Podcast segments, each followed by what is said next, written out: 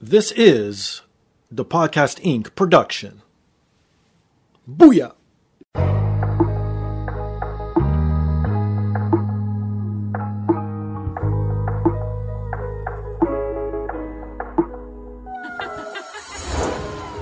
And now, this is the moment podcasting fans listening around the world have been waiting for. Coming to you, not so live from a listening device of your choice. It's time!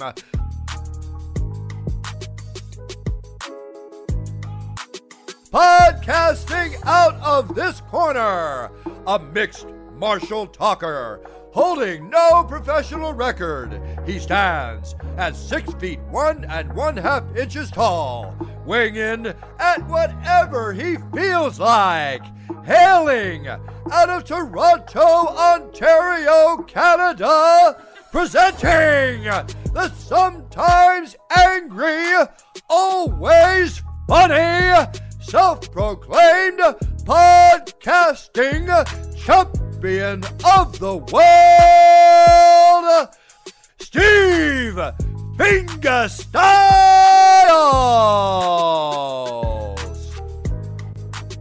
So, welcome to another rendition of the podcast. I am here once again, always again, and brought to you by First Row Collectibles.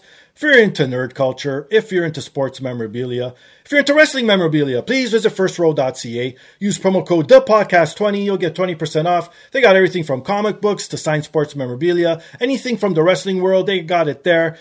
Best thing is, they ship worldwide. Even better, they update daily. So please visit them at firstrow.ca. And if you're into video games and books, please visit bossfightbooks.com for great books on classic video games. You'll find titles like Galaga, Metal Gear Solid, Super Mario, or Mario, however you say it. Torontonians say Mario, but everyone else says Mario, so I don't understand. But anyways, Super Mario Brothers 3 and so many others. Everything you see on their website's available in paperback and ebook format. So please check them out at bossfightbooks.com. And if you're looking for the best supplements and CBD products, visit legacysubs.com. Use promo code THEPODCAST to receive 10% off. They got everything from sleep aid to muscle building, anything that makes you feel great, it is there. They are Legacy Sports Nutrition at legacysubs.com. And if you want to support me directly, you can visit my merchandise store at tpublic.com or scroll down on today's device. It's embedded right there in the description. Click on that link. It takes you right to the merchandise store. I got everything from hoodies to t-shirts to travel cases, mugs, anything you need or want, it is there. But the easiest thing, the freest thing, the best thing you should be doing each and every week for the show is please rate, subscribe, review on all major platforms, most specifically Apple Podcasts, Stitcher, TuneIn, SoundCloud, Spotify, and iHeartRadio. So this week's guest is a Juno and Canadian Screen Award nominated stand-up comedian. You can listen to his albums, Trillipino and The Vaccine, on Spotify and pretty much anywhere else you get your comedy. You may have also seen him multiple times on Roast Battle Canada and Degrassi, The Next Generation. The fucking hilarious Keith Pedro. Hey, Steve, that's an intro. Thank you, man. You did your research. I try, my friend. I see, before we went live, I said it's loose, whatever, but I do a little bit, because, even though it's a conversation, it's still going out there to the world, so, people have to want to tune in each and every week, so a little bit of professionalism takes a long way, as they say, right? Oh, no, of course. No, I love it. Thanks, man. Yeah. It's great to be on, and thanks for having me, man. No, appreciate it. Okay, before we get into anything else, the one thing that caught my eye right off the bat when I first saw you was your fucking energy.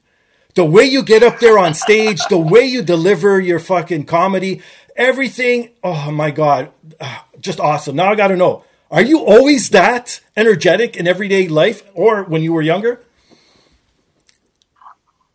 Wow, oof. I'm half and half. I used to be very high energy, and my wife would say I have hot feet. Oh, I guess okay. I could never just stay still. Sure. And I think that I was never really a laid-back guy. Like, even when I was a kid, they did, like, all these ADHD tests on me and stuff. Oh, so they were just, like, this kid is fucking crazy, man. And but then it's crazy. It's nuts because when I got older, I kind of calmed down. Oh, okay. But then I noticed when I would when I started doing comedy, I was very high energy because I used to host rap battles. Oh shit! So before I started doing this, I was hosting live rap battles or beatbox battles, and to perform in front of those audiences, Nice. You gotta be super energetic. And with that being said, I just carried on that cadence of stand-up comedy. Oh. And then when I started, I'm 16 years in, and probably around the 12th year I kind of calmed down and started doing lower energy sets, and I noticed it wasn't hitting, and people were like, who the fuck is this guy? So sure. I was like, people, it's like you know what I mean, it's like how can I say this, you watch wrestling, right? Of course. It's like when Kane took off the mask. And they're like, we don't care about, or when Mankind became Mick Foley, sure. We don't care about this loser. Let's get back. Who the fuck is Cactus Jack? We don't want this guy. Give us Mankind. You know what I mean? Oh my god. So, so I never really I couldn't go back. So there's some times where I'll be tired, bro, because I got family and kids and stuff. So I'll come to a gig exhausted, and I'll just be like, you know, where's the Coke? No, I'm joking. I don't. But yeah, essentially, I need to get some sort of boost, whether it's just an adrenaline or whatever. Sometimes I get really nervous, and I look at the audience, and that'll get me really nervous, and I'll be like, okay, now it's time to go. Right. You know what I mean? But in terms of being high energy all the time, I used to be, and then I hit 34 years old, and then when you get older, it's you just get tired one day, and then you never recover. See, that's what I'm scared of, because I've always been chill my whole life. I have fidgety legs, I always have to be doing something with my legs, almost like how you said hot feet, right? But I'm not high energetic. I'm not I shouldn't say happy go lucky, because every once in a while I do get happy, but I'm more of your chill, relaxed, if you would have to say it, pure typical stoner A, man, just chilling in the corner type of thing, right? But now I'm scared, because you say it goes down. Now, imagine me at 60. What am I going to be? Some mute in the corner just staring awake because I'm so low energy that I'm going to lose even that? You know what I mean? Yeah, no, I hear you, bro. Yeah, and it's a scary thing, man. You don't want to lose your pep in your step when you get older. That's the one thing I feel like, especially with men, we don't want to, feel some sort of breakdown in the body. You know what I mean? It's the ego. I already get nervous when I come and it doesn't shoot direct anymore. When it just comes up like syrup, and you're just like, am I dying? Am I fucking dying? You know what I mean? Before I usually rub it out. Pah! Don't come on the hands, bro. It just shoots right out. Now it's just a fucking volcano, dude. It just drizzles. It's like you're holding a pop can after you shake it too much. Oh my god. Yeah, but the good thing about us, we've been married for so long that we have no one to impress but our wives. And they understand. Come on, man. I've been with them for so long and all that. It's not like you said, the equipment wears out. Yeah, exactly. The equipment wears out. I just love it when sometimes my wife will see that reaction. My wife will see that. Sometimes, she'll be on that time of the month. And sure. She's got to do something with other than down there. So she'll either, hand or mouth it, and then sometimes she'll just be like, what the fuck is that? I did all this work for this? I want to see the fucking kids evacuate the building. I want to see them leave. I want to see them hit the eject button, bro. And I'm like, I can't, babe. This is it. You got the fucking, the first batch of the ketchup bottle. You know when the water... Oh my god, yes! You know what it is? Your penis is aging quicker than you. It's already starting to drool uncontrollably. It's Muhammad Ali at this point. Just shaking, shit. Drooling. Not really there. Oh my god! So what do you do to get hyped then? You said you look at the audience. Is there anything else? Do you have some music, or do you have a routine you do? Yeah. Okay. Music. Sometimes I'll listen to some very abrasive rap music. I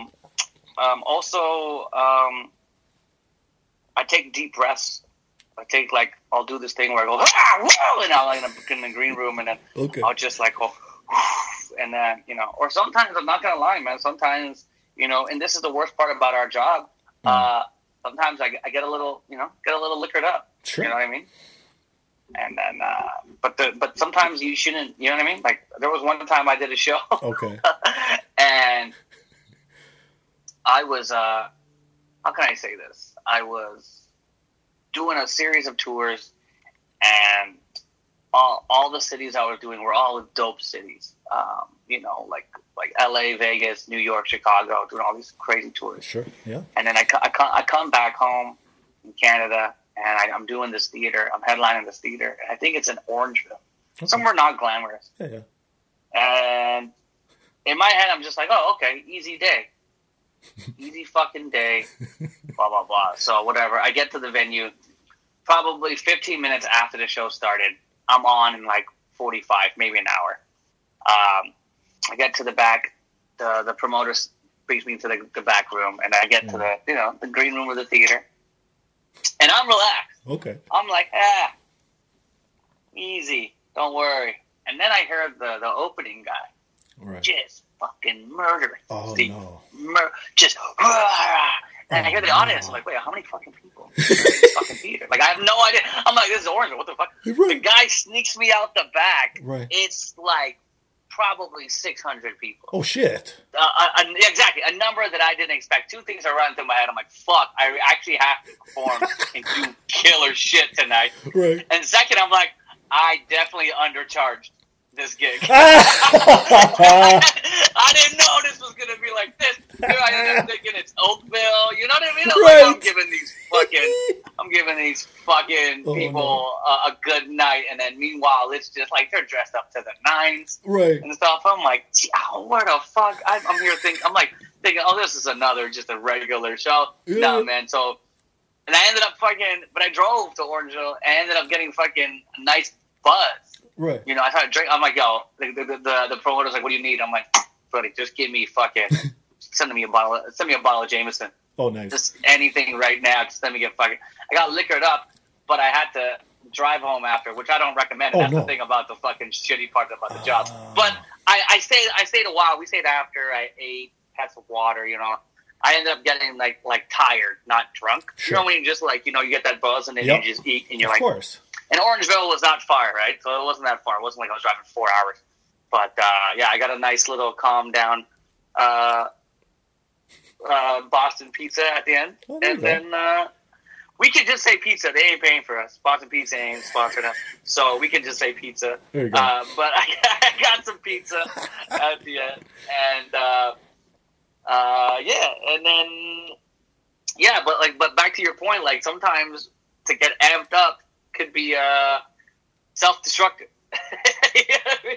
Well, that's the thing, especially in your guys' case. How many people have to go sober because they just couldn't stop drinking, overly drinking and stuff, and even with drugs too. I don't consider weed a drug, so scrap that off of that. I'm saying the heavy shit, anything that you don't smoke or anything that you don't have to smoke. That's to me considered heavy drugs.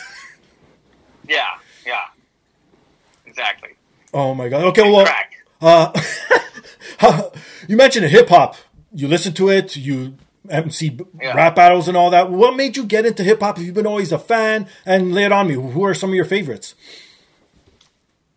Well, the crazy thing was I grew up in, a very ethnic neighborhood and very ethnic background. So, I had an older brother. So my older brother's 4 years older than me. So when I was, in grade 6, him and his, grade 10, grade 11 friends were just bumping serious shit. And then I also grew up in an era where people used to come over your house to play video games. Yep. None of this headset bullshit.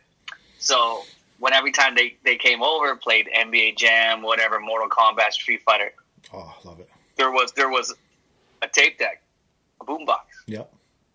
So all my older brother's friends would be playing the tracks. And then because obviously I'm the little brother, I never got the controller. They never would pass me the controller. So I'm just there sitting, listening to the tracks. Yeah, yeah. And I'm just like, yo, who's this? Who's this? And who's this? So that's how I got into hip-hop. And to tell you the truth, I never really got into any other genre. It's weird. I never... Shit. It is. It was weird. I remember the first time I heard Sting. Okay. what's that song? The Message? Is it The Message? No. With the Police. But Nas samples the song.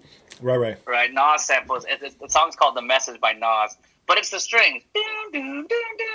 Right. That track by Sting. And so when I first heard Sting, I was just like, yo, who the fuck is this guy? And people were like, who the fuck are you, Keith? Like, people were like, you grew up in a rock, bro. Like, I didn't know the samples. So I was there like, that's funny. You know? Like, I'll listen to Biggie Smalls, and then I'll hear the Isley Brothers, and I'm like, look at these Isley Brothers. How old are these fucking losers stealing from the great Notorious B.I.? Like, that's exactly who I was. And as I got older, I started getting into, you know, other genres and stuff like that. I started learning about more. But, like, to this day, like, I'll hear a rock song that I've heard in movies, and when I still won't be able to tell you, and people are like, bro, you don't know Bon Jovi? Like, I'm like, nah, I don't. Yeah. But, like, yeah, it's crazy. But and in terms of who I like, man, it always rotates for me. But I love Tupac. I know that's such a cliche answer. Oh. But I don't like him for the songs that people like. Like, I think California Love is one of his shittiest songs. Okay. I liked him when he was like, you know, Me Against the World, Are You Still Down? Oh, so pre-Death Row. Yeah, pre-Death Row. Okay. And some Death Row still, but yeah, I liked it when Tupac was just Tupac. Sure. And not like on some I'll kill your mother type shit. Yeah, and I love, I was a big fan of Big L. I don't know if you know Big L. Of course, Big L, yeah. Come on. Yeah, of course. You know what's up, Steve. I had a feeling. But, yeah, I'm a big fan of Big L. I loved his punchlines. And he was one of those rappers where, like, he was gone so soon. But when you hear everything he recorded, his freestyles and everything, you're just like, this guy can still rap to this day. Like, if you would have dropped this today, people would be like, who the fuck is this guy? Like, he's still timeless. And then, of course, Jay-Z, you know, Kanye, Lil Wayne. Okay, but do you like Kanye now or just pre-Kardashian Kanye? Yeah, that's a good question. Right? Because I don't know. Like, even yesterday, I heard it on the radio, and even though I heard it obviously on his album, but I totally forgot the song when he's like, I'm like, this is what you come out with now compared to what you used to drop out? Like, come on, man. Like, I'm sorry. Again, I'm old school. I grew up on 90s and early 2000s, right? So. No, we're the same generation. So, back to that. Yes, you're right.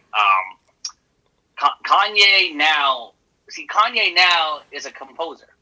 He doesn't make music. He just, you notice he does these crazy, he makes the beats, yeah, and then he hires 10,000 people on the song, and he's never on the full song.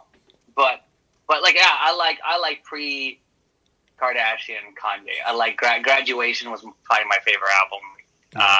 For sure. Yeah, man, pink polo Kanye. When he used to wear the golf shirts and the Louis Vuitton bags. Right. Yeah, that was my shit. Yeah, Kanye. Of course, Jay-Z. I like, you know, as the new guys, in terms of like, well, they're not even new now, but like the guys that came out when we became older, I like J. Cole, obviously, Drake, Kendrick. Those guys are good guys. You seriously do like Drake? Maybe I'm on the serious minority on even being Torontonian. I think Torontonians like Drake because they have to. That's my opinion. Because if you put him up, honestly, and here's the fucked up thing. I don't like his type of music, but to me, for the amount of Billboard charts toppers he's had, he has to be the greatest, isn't he? Because he broke the record for hip hop, no? Yeah, no. Here's the thing that what I like about Drake. He's not, he's like, as much as people hate him, you can tell that he's himself. That's true. He's not fronting. He's not. Sure. He's just. And at the same time, people have this debate about Canada, Toronto. Like I know a lot of, like, older heads, like my age or your age, you know, our age, people will be like, oh, but he's not gangster. He talks about, you know, making love to girls and he's not hard. And I'm like, yeah, but do we really need a hard guy to come out of Toronto? Like, is that believable? Like, you know what I mean? Like, that's true too. If a gangster came out of Toronto, he would be like the laughing stock. It's like, come on, man, seriously? You're one shooting and Eaton Center, like, get out of here. You know what I mean? Like, no. That's hilarious. That's why I honestly think, like, Drake is perfect for Toronto because he's an emotional, light-skinned TV guy. That, yeah. You know what I mean? Like, what I like about him, though, is that he doesn't get... He gives a nice blend of, like, you know? Both. Yeah. He hits you with some bangers that you can dance to, and then he hits you with the songs that girls like. So when you play Drake in the car... As a guy, you really don't have to switch the tracks because the girl's in there. You know what I mean? He's like a cooler LL Cool J. Does that make sense? Ah, actually, that's a good point. I've never heard that comparison. That is so true because LL was the same way. He had, like, obviously Mama said knock you out. That's not for a chick. But you know what I mean? That's for, like, the gangsters. Yeah, but then he had his na-na-na-na-na-na and he just grunted, like, you know? He had the Hey Lovers. Yeah. He had the Doing It. He had the songs about getting laid, man. Yeah, he was... He's the new, like, LL Cool J Q-Tip. That's a good point. You know what I mean? I like that. Like the guys who just do songs for girls. Yeah, and I mean, that's honestly why I like him. I like him because it's like, and he has some lines where you're just like, oh, shit, okay. That's true, too. He does. Know? And, and another thing that made me like him even more was that whole Meek Mill beef. Oh. The way he handled that. Sure. And then, he dropped a crazy diss track. Like, you know, is that a world tour or your girls tour? Come on, man. Like, he had some lines in there that people were repeating. And then when he performed a song at OVO, right, at Better Living Center, or at what was that? What is it? Where? Budweiser. Budweiser. Yeah. At Ontario Place. When he performed that at Budweiser, do you remember what happened? Like, he did all the memes. He did the rap track. He did the diss track. Right. On Meek Mill, and then had all the memes of everybody making fun of Meek Mill behind him. And I mean, that's like, brilliant. To this day and age, like, that is probably the most savage thing that someone has done in terms of, like, rap beefs. Like, rap beefs back in the day was like Jay-Z would drop a track, and then Nas would have to, like, release an album 4 months later, and then we heard the track. That's so. But Drake was like. You dissed me today, I'm coming with a track tomorrow. Right? And he did. He did come with one, and it was heavy. So, and that's another reason why. Like, I get why he gets the hate, but this is the reason why I got to give this man his flowers. But this is not a Drake podcast. This is a Keith Pedro podcast episode. So.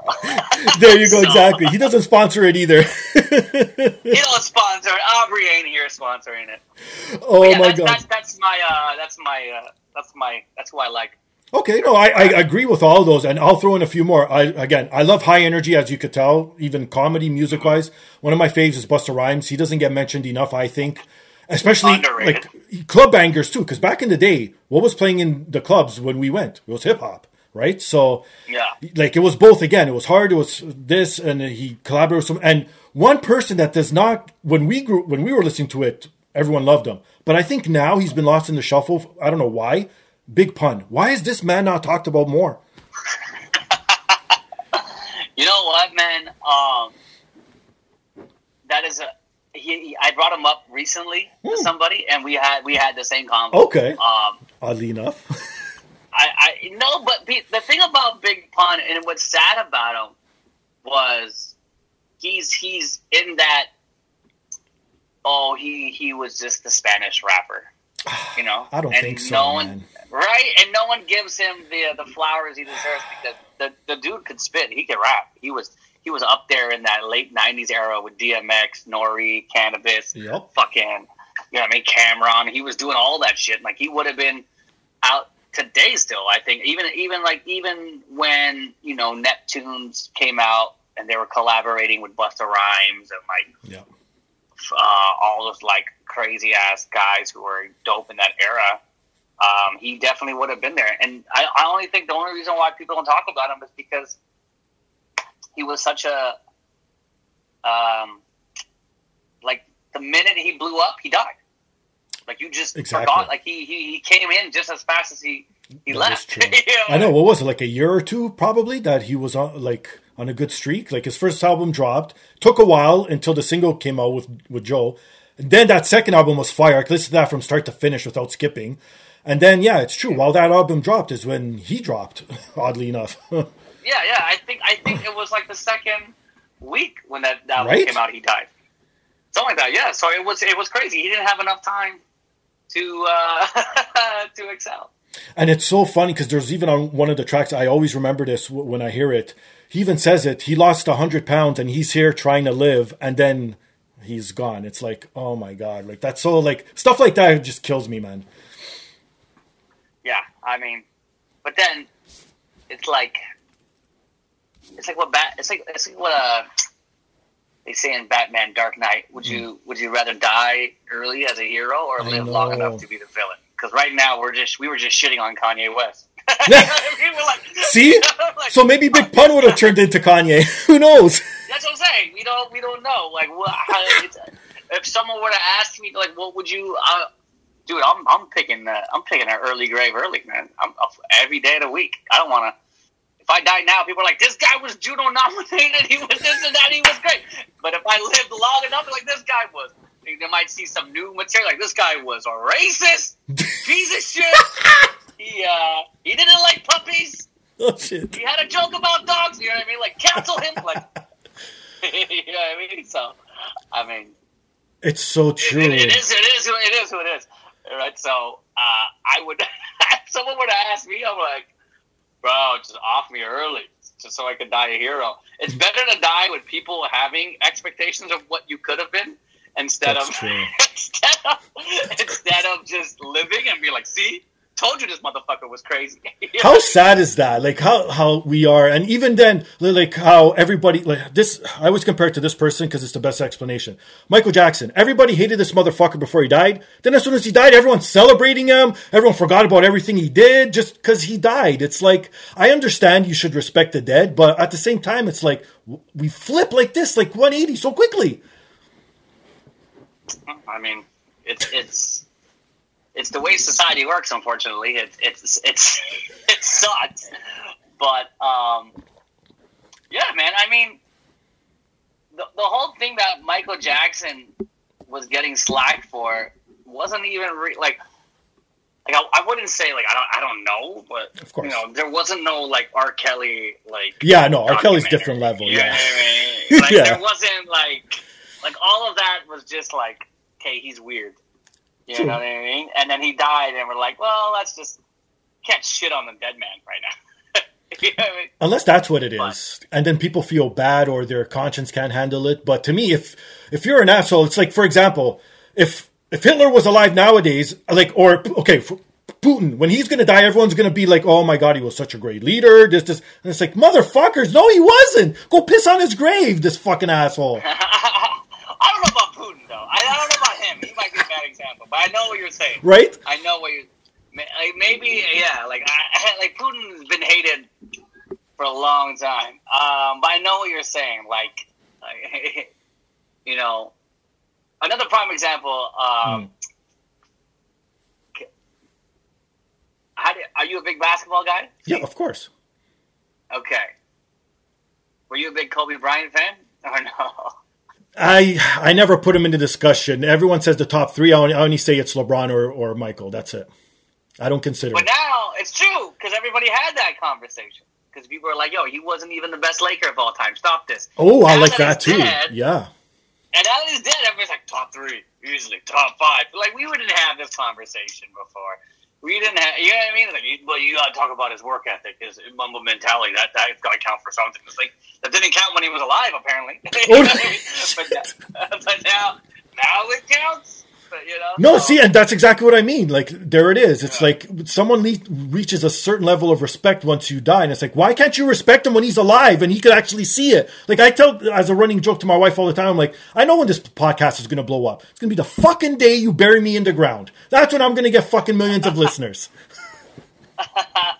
No, I hear you, buddy, man. I hope that doesn't happen, Steve. I hope you get that million listeners tomorrow.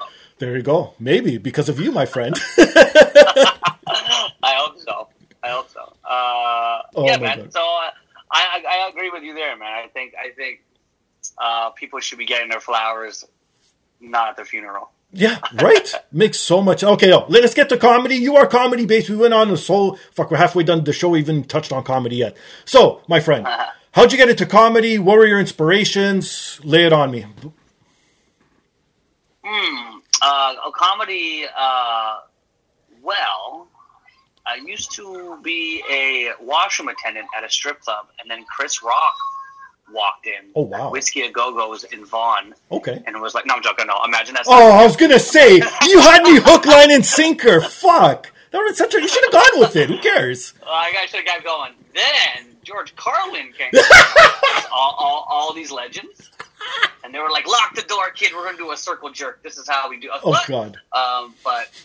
No, long story short, I was going through some shit in my life. Okay. And my mom, I was in and out of trouble with the law, unfortunately. And it happens. My mom was like, "Yo, you gotta like do something, or else you're getting the fucking boot out the house." Oh. Okay. So I was like, 21 years old, and getting arrested a bunch of times and. I'm not really finding direction. And then CP24 did this little thing about Humber Comedy College, Humber College, a comedy program. So there was a comedy program that started off in Humber, it was run by the owner of Yuck Yucks. Who else? Alan Gutman from Second City, who's Mike Myers' mentor, Joe Flaherty, like a bunch of people, wow. Dave Flaherty, like SCTV, like just a bunch of like Canadian legends. Robin Duke, she was a writer for SNL, and she worked with Eddie Murphy. So it was an established program where you had actual people who did dope shit. Oh, and then I just told my mom, I'm like, what if I try this program? She's like, well, you better take a fucking program. You better go to college or something. Sure. So, so then, that's awesome. With that being said, fucking, I just said, okay, fuck it, let's do it. And I did the program. I kind of did the program, and I know this sounds like not the best story, because a lot of comedians have cool stories. And they're just like, oh, my God, man, I used to watch Carlin growing up, and I said, this is my shit. Yeah, so literally my shit was like, you're about to get kicked out of the house. Make a move. I took this comedy program to shut my mom up, and it ended up being something that I was naturally good at. Look at, I know it. And then I was like, "Fuck it!" That's and then awesome. I just started working. And then after college, I started producing my own shows. And then that's how I got into it. And I'd never even watched before I started comedy. The crazy thing is, I'd never watched Delirious, or I never watched Eddie Murphy. I never watched George Carlin stand up. I didn't watch none of that shit. People looked at me like an alien. Yeah, it was weird. And then my first ever comedy special I did watch was, not going to lie, Dave Chappelle. Killing Them Softly. Okay. Yeah, that's a good one to start off with, though. Yeah, but then I worked backwards. Then I started watching Chris Rock, I see. Bigger and Blacker. Then I started watching Delirious. Okay, now I got to know, though, before you even become an established comic, going backwards that way, how did the comedy come off? Because... I watched it as they dropped, so I watched Delirious when it first came out in the 80s and moved up the ladder that way. So how was it working backwards? Yeah, it's weird. Right? I would imagine. But Eddie Murphy still made me laugh. Eddie Murphy. Good. So George Carlin still made me laugh. When I would watch some bits by George Carlin, like the driving instructor joke, and I'm like, or like even how... Eddie Murphy starts off with Delirious. He drops the F word, and I'm not talking about fuck. He drops the F word like right away. Yeah, yeah. And I think I watched that when I was like maybe 20, 21 years old, and still as a 21-year-old guy. Boy, you're still laughing your ass off. That's a good idea. I think classics won't die, right? I never watched any, like, Richard Pryor stuff. I started watching it back in the day, and, like, people were giving me context. So, I mean, it was different watching it backwards, but I also enjoyed it, So it wasn't like, there were certain things that I watched backwards. Like the Chappelle Show was one of my favorite sketch shows. Okay. And then my son, he's 16 now, so I started showing him In Living Color. Oh, that's my favorite sketch. But that's different. When you watch that backwards, you're just like, ooh. Really? It doesn't hold up? Because I've always wanted it to drop somewhere on some streaming service to watch, and it's never been available anywhere. And I'm just, now I think it's just a buildup in my memory that it was so good. No, it was, but now because of the jokes, you can see them coming a mile away. Oh, okay. Gotcha. You know what I mean? Yeah, so when I started watching it with my son, right, he was like, really? This? I'm like, yeah, I'm sorry. I didn't realize how bad it was now.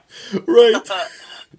Right. So like when fucking Jim Carrey plays that barbarian girl. Oh, yes. You know, with a voice. Yep. I mean, like you hear that, you see the joke coming a mile away, so it wasn't, you know what I mean?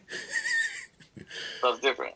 It is so true. It's different what our brains keep as nostalgia versus what's actually good. And again, it's the time frame. Like, we didn't have social media, we didn't have this, and we didn't have other stuff that we saw that was overplayed. It was like, for us, it was the first time watching it. Well, in my case, at least, because I watched it as I was coming up. But yeah, it's funny how, like you said, some classics are classics, no ifs, ands, or buts. Like, to me, TV shows like The Office, Seinfeld, I think will always hold up just because of the way it was built. It's not really...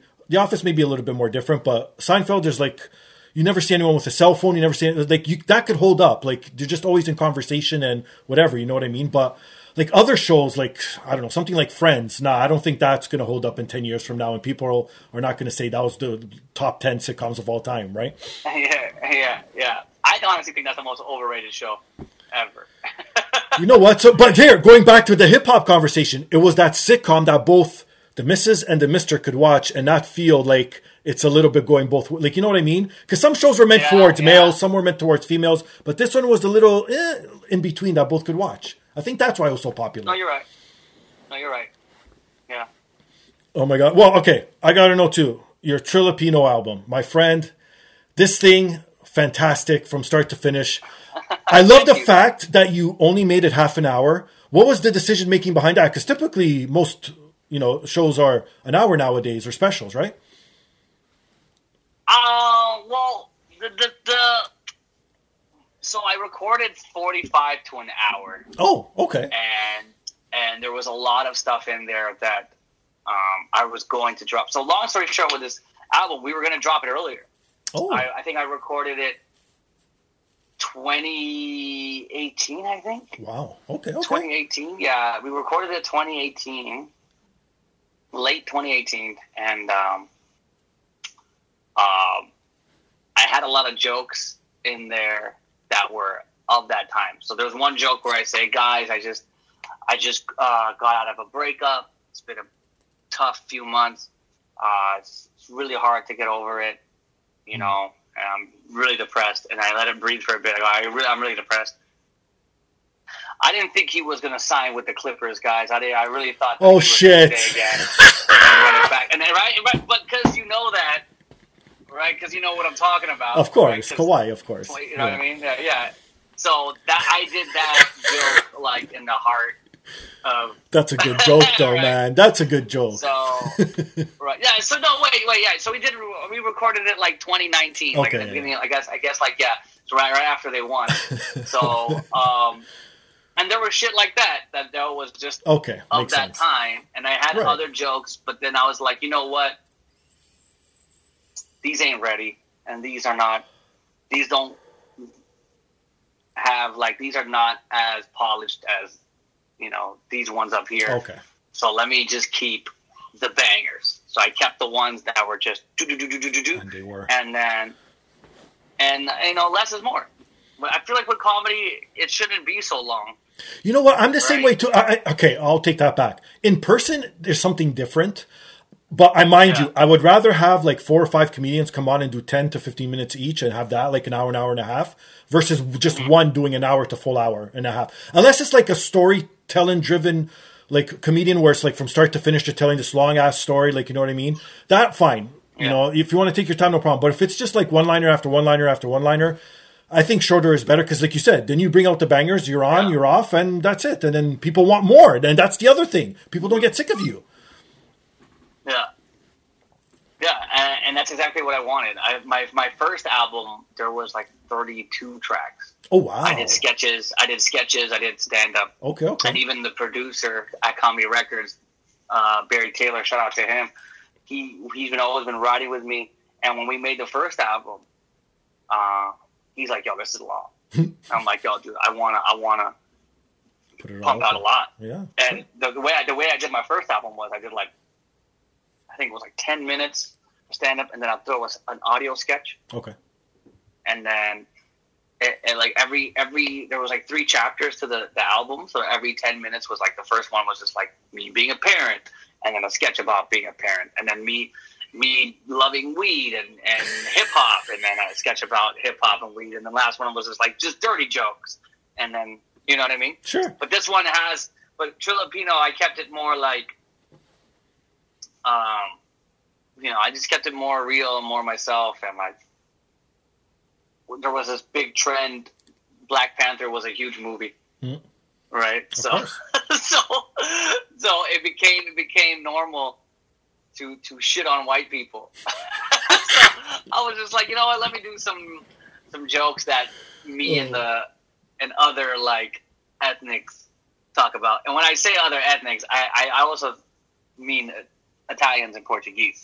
I have this debate where I say Italians and Portuguese are not white people. I want to have this debate too because, my wife's Ecuadorian. So obviously she's minority, right? So there you go. Yeah. But she says that Portuguese, that sort of European, is not white because she considers white people I guess mungie cakes as we call them, or pure English people, stuff like that. Yes. That's what she considers white. But everyone else, she considers us almost Mediterranean of some sort. And I'm like, okay, I don't want to say I'm not going to be here planting my fucking flag in the ground and say, no, I'm fucking white, goddammit. But I always considered myself white. No one ever told me different. I mean, yeah, visually you are, but you're not. If you really, okay, what's your favorite dish from your native country? Oh my God, that's a fucking hard question. Okay, top 3. Okay, we'll go with obviously Portuguese chicken. Come on, everyone knows that one. What's the name of it, though? What do you know the name of it? We call it frango. Exactly.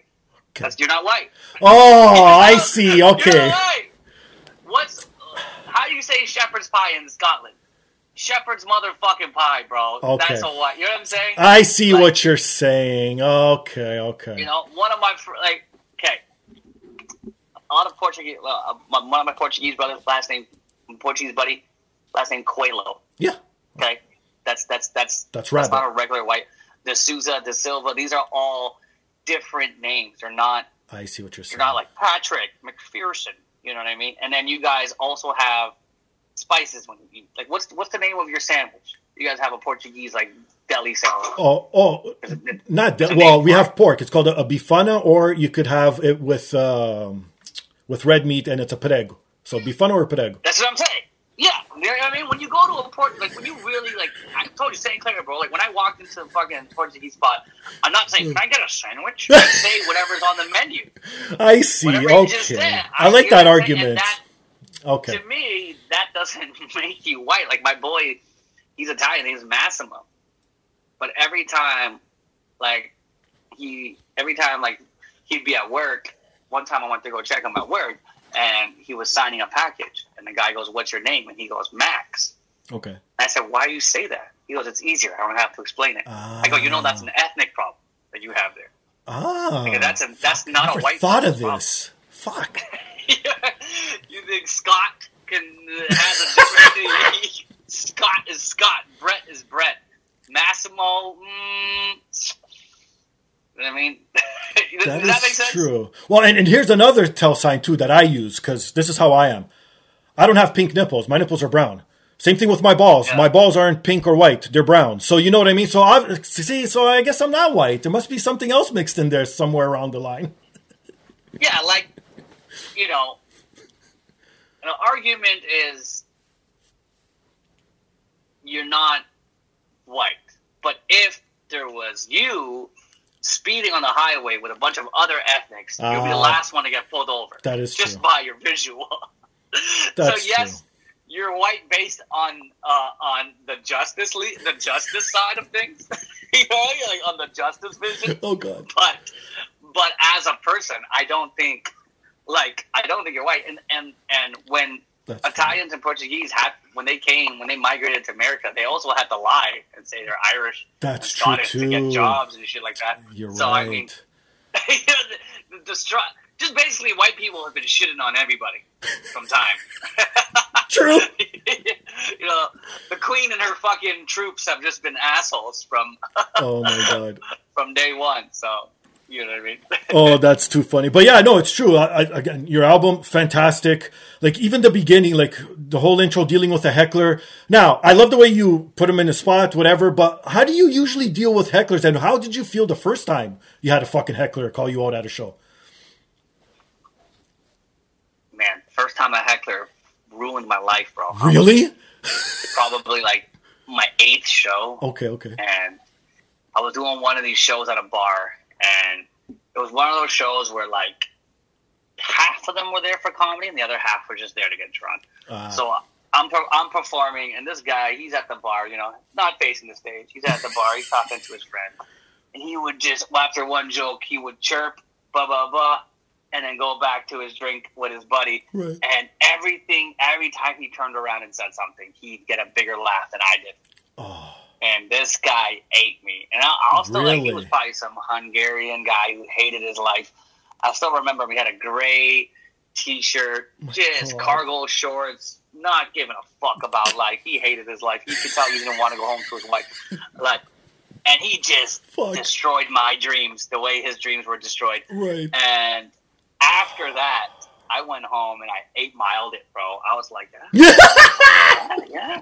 Fucking motherfucker. Gotcha. I just got everything ready, and I thought of all the things that people would say to me and how I would rebuttal it. Right. Like, oh, yeah, I'm short. Well, not as short as... Oh, yeah, well, my name... You know, and I had fucking all these things. Oh, my God.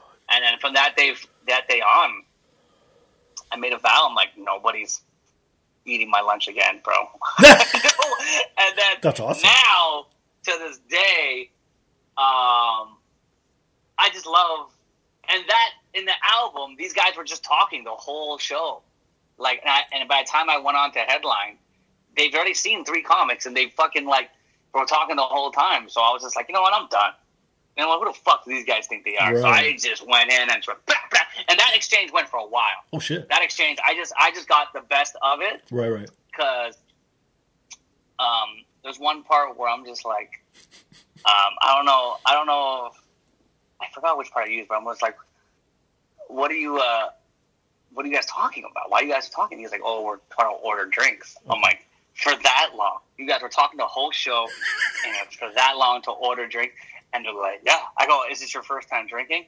They're like, no. I'm like, so you know what the fuck you want. You're not rookie, right? You fucking losers. Oh my God. And then I just started going off on these guys, and shit. I'm like, you know, people paid for this show. They didn't come here to watch you fucking talk. I just, like I basically belittled the guy like I was a freaking teacher and he was a freaking kid who didn't finish his homework. Sure. And I just kept going on and on. Oh, my God. And it was great. And then when I was recording the album, we recorded that album a few times. Okay. Right? So I did that same set a few times that we recorded. So I had, like, 4 recordings to go through. I'm like, okay, nice. which joke... Out of all the, like, there's this one joke that I have, but which one out of the 4 recordings is the best? So I would go through all recording. I'm like, okay, let me take this one. Let me take that one. Take this one. And then while I was hearing one of the recordings, I'm like, you know what? Let me take this heckle thing, and then use it as the intro. Why not? Again, fantastic. Yeah, and then it worked, yeah. Yeah, no, and the one thing everyone knows from when I have comedians on, the ones I gravitate to as well are the ones that have fantastic and smart writing. And my friend, even from the start to finish, everything, like the snowflakes going to war, magnifique. I don't know how you came up with that shit. Like, it's right there too, and no one's come up with this stuff. And then tying it all together at the end. I love myself a good callback, especially when you had, like I said, storytelling. Like, you know, and you had 2 callbacks at the end, and that just blew my mind because usually it's just one, right? But you had them both, and I don't want to ruin what the jokes are because I want people to actually listen who I haven't. So please check out this album. It's short. You can listen to it on a commute. You can listen to it on the toilet if you take long shits like I do. It doesn't matter, but listen to it anywhere. Again, I love it, my friend. When it comes to writing, like, what are some of your inspirations? Are you one of those guys, like you said, that as it comes you write, or do you, like, set time aside and actually write stuff out? Well, Man, for Trillipino, it was more like I had something to say. I want to prove something, and there was a moment where, you know, everybody was accepting of a non straight white guy's voice, sure, which is nothing wrong with that in comedy. There's nothing wrong with that, but I guess because the whole, like, you know, like I said, Black Panther blew up, and everybody's like, okay, that's it.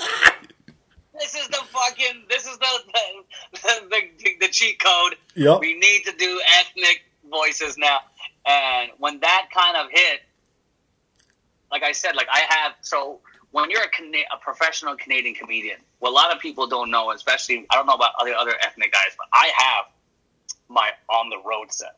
Oh, okay. Like I have my north of 400, you know, okay, 2 hours east of the 401, 2 hours west 401. Yeah, yeah. 401.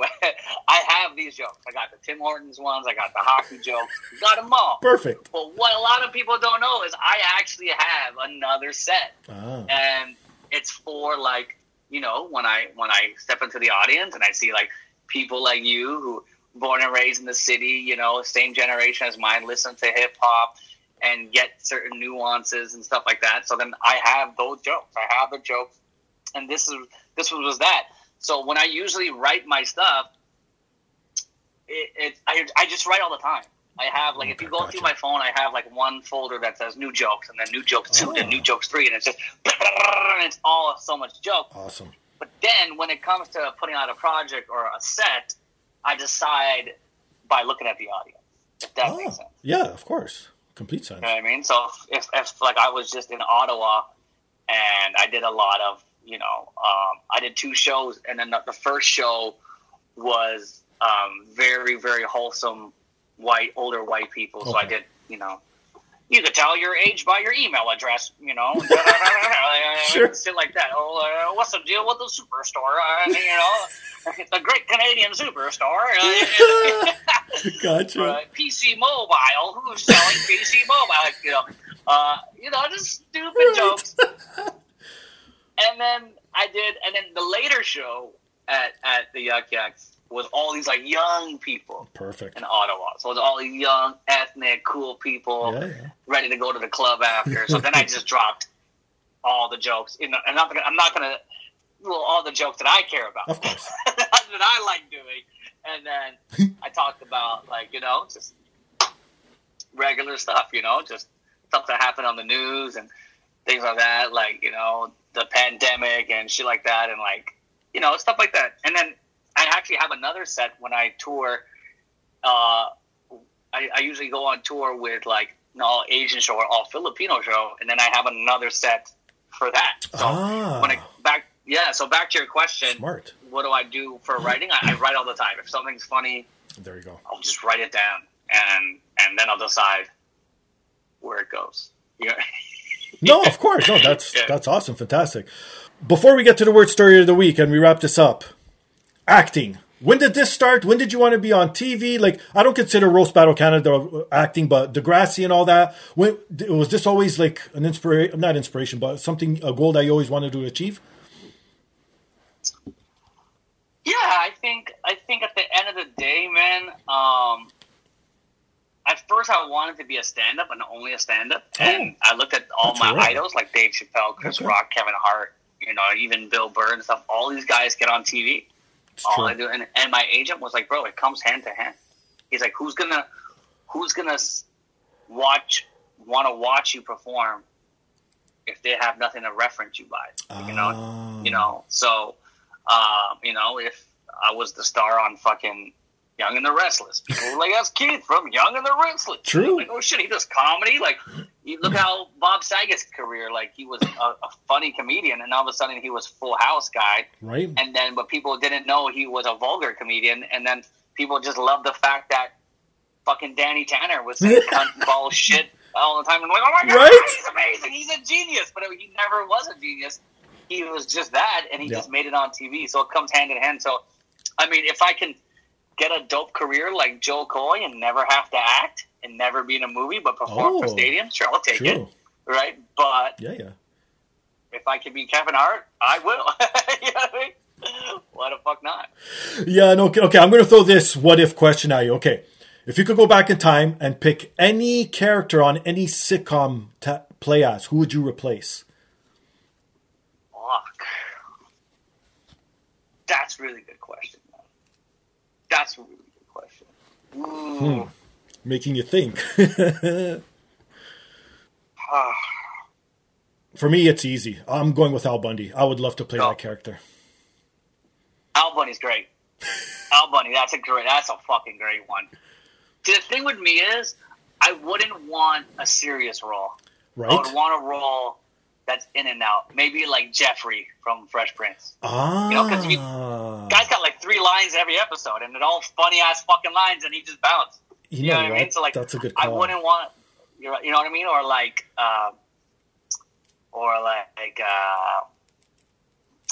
Who else? Creed from The Office. Yeah, The Office. Yeah, The Office has so many characters though. Like, but that's a problem. I know. Like, you know what I mean? Like, who's the black dude that's always upset? What's his name? What, on The Office? Stanley? Yeah, in The Office. Stanley. Okay. Yeah, Stanley's great. Stanley's great because he barely, like, you know, there's some episodes he doesn't say a fucking thing. That's true. He's just doing his fucking Sudoku. Yeah. Or even like Joey Tribbiani. Like, well, besides the whole, like, I fell in love with Rachel. Sure. Fucking nonsense. Like, he was just a funny guy, man. Like, or that's even cute. Like his agent, Estelle. Like, you know, so like, hey, Joey, I got something for you. You know what I mean? Yeah. Like, just something quick and easy where you ever watch the show Martin? Yeah, of course. Martin. You remember Bra Man, the guy who sneaks into the house? Yes! He, oh my god! Like, even that character just shows up once in a blue moon, and you're just like, yo, that's it. Are you Bra Man? And I'm like, damn right, dude. They're like, even going through. I actually told this to somebody. My ideal career or acting career would be like, you know, like Giovanni Ribisi? No, who's that? Oh, you know him. You ever watch? He plays fucking. I think he plays even like Phoebe's brother in Friends. He's in fucking Avatar. Phoebe's brother. Phoebe had a brother. Yeah, or something. Oh, what the fuck? No. I got it, bro. I probably know him by face. You know how many actors? Fuck, bro. It's unless you're like a huge actor, I won't remember your name. I always call them by their characters' names. Have you ever watched that movie? Fuck, what's that movie? Hold on. I'm going to pull it up for you, Steve. It's bothering me, man. It's fucking bothering me, man. Giovanni. The listeners are fucking yelling at their fucking devices right now at me. You ever watch Boiler Room? No. Okay, I might not know this dude. Then. I don't know if you can see his face. Oh, this guy! Oh, Phoebe's brother! Now I know who you're talking about. Her half-brother. Yeah, man. Her half-brother, yes. Oh, my God, yes. He's been in everything. Yes, you're right. He is in everything. See? And that's what I would that's a good career. Like a Danny Trejo. Yeah, but look, but then he became famous for being Danny Trejo, like, so you don't really want that either. I would actually, but the thing is, Danny Trejo don't do stand-up. I'm looking at as like, imagine if Danny Trejo did stand-up and he was funny. You wouldn't want to watch him. Of course I would. You know what I mean? Come on. Exactly. So, I mean, I see, yeah. It's enough, I want enough of it to just be like, oh, that's that guy. But I would never want, like, a Carlton or Screech role, because then you're just stuck. You know what I mean? It's like, true. Then you're just stuck as, oh, that's Carlton. You know, think about the guy who plays Carlton. He can't just walk down the street. Everybody's asking him to do that fucking dance. He must be annoyed. It's so true. And once you get stuck, like, look at poor Kevin Bacon, for fuck's sakes. People still want to play all those tracks from fucking, what was it, Footloose and all that shit? It's like, like, he has it now in his contract somewhere. If he goes to a certain place, they are not allowed to play anything or ask him to do the dance. Can you believe that? Yeah. How sad is that, though? Like, come on. It is sad. Poor guy. It is sad, but that's, you know, and back to your question, like, if it came to any role, it wouldn't be a typecast role. No, like, for sure. I'm just one person. Or it would be, like, just me, like Jazz from Fresh Prince. Ah, Fresh there Prince you go, right? You know? Because jazz is just jazz. You know? That is true. And he, like, they were like, yo, are you Jazz? Well, I am Jazz. And DJ Jazzy Jeff. So, yes. Yes, I am Jazz. You know what I mean? No one's like, you're Carlton. Alfonso Ribeiro. Alfonso. Who the fuck's Alfonso? No kidding, right? Oh, my God. That is good. Shit. All right. Ready for the word story, my friend? Big L. All right. So, this week's story comes from Dublin, where a 66-year-old woman was rushed to the hospital due to abdominal and colon pain. After x-rays were performed, they found 55 foreign objects in her stomach and colon. Do you care to guess what these objects were, my friend? Bro, send me this fucking... I want to read the whole thing. Send me that link after this. Will do. But 54 objects? 55. Come on. 55. I feel like that's a rounded number, first of all. The doctor was just like, we're at 56. Just take 55 at this point. Right? I'm knee deep. My elbow is knee deep in this woman's ass. Ooh. And I still keep pulling out fucking Hot Wheels and matchboxes. You know? So it's like, that has to be right. Because if you're shoving shit in your ass, first of all, no one's picking a solid number, an even number. Like 55. See, let's be honest. I was like you. That's what I thought when I first read the article, that this woman was shoving shit up her ass. No, man. She was eating and swallowing. Oh. Right? Okay. Changes the whole story now. So this is like the gluttony guy in Seven. This is like the mom. Well, but yeah, but at least that person was eating food. Now, this is not food what this person was ingesting. Like, I don't know. Do you want to guess what it actually was that she ate? What she was eating? Yes. Obviously, it's not food. Where was this? Dublin? In Dublin. It's not food. Let me see if I could give you a decent... fuck. What is edible but not food?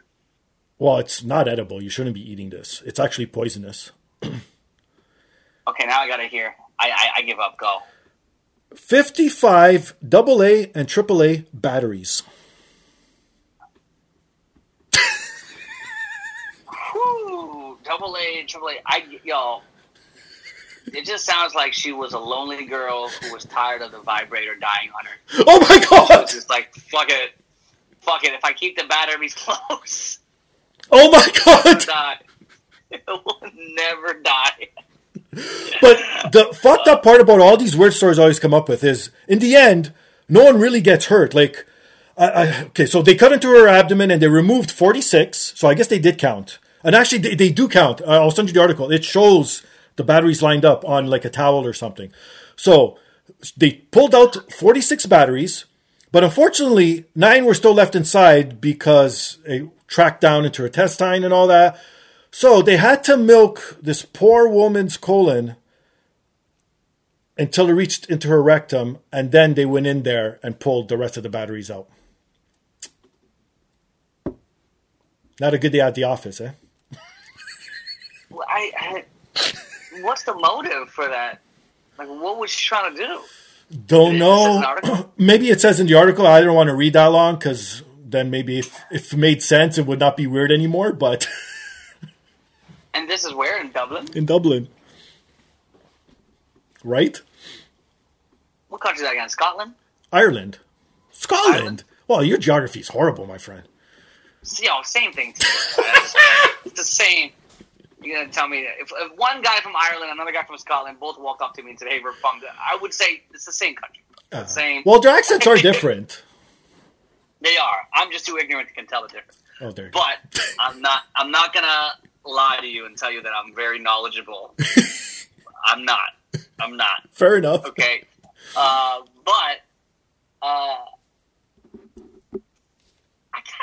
Right? I don't know someone's more. Okay, how about this to end off the weird story? Even as a kid, or even as an adult, smashed out of your fucking mind. Have you ever tried to swallow anything you shouldn't have? See, no. Me neither. I wasn't that weird kid. I always hear stories of, or even people trying to eat glue or eating like fucking the little soldier figures, the plastic ones. Like, why? How does that get into your mind? It's not food. See, and this is why you're not white. Why? Is that what white people do? Seriously? Because to me, Dublin, Scotland, or Ireland. There we go. They don't have no flavor in their food, bro. They don't got. You never thought about eating a soldier because you were blessed with seasoning on your food. You're right. This motherfucker was just like, I need some batteries to charge up my appetite. Because these pierogies are shit. These fucking pierogies are terrible. Oh my god. Whatever they eat. Oh, you see, call back once again. Fantastic, my friend. Love it. Love it. Oh, thanks, man. Thanks. Plug your shit where people can find you. Anything you want to promote. Sweet. Well, guys, thank you, Steve. Please check out the podcast. Keep checking out more episodes of the podcast with my homie Steve here. Also, you can check me out on Instagram, Facebook, TikTok, at Keith Pedro. Very easy name. It's the same thing for everything. And Trillipino is out on any streaming service. I have 3 comedy albums out on Gynecology, The Vaccine, and Trillipino. So check all that stuff out, and nice. If you're in Western North America, I will see you in October, November. I'll be in Sacramento, San Fran, Irvine, California, and Oxnard, California in October, and then I'll be in Calgary, Edmonton, and Winnipeg in November. So check that out, and all that information's on my IG at Keith Pedro. So yeah, feel like a good chuckle? Follow me.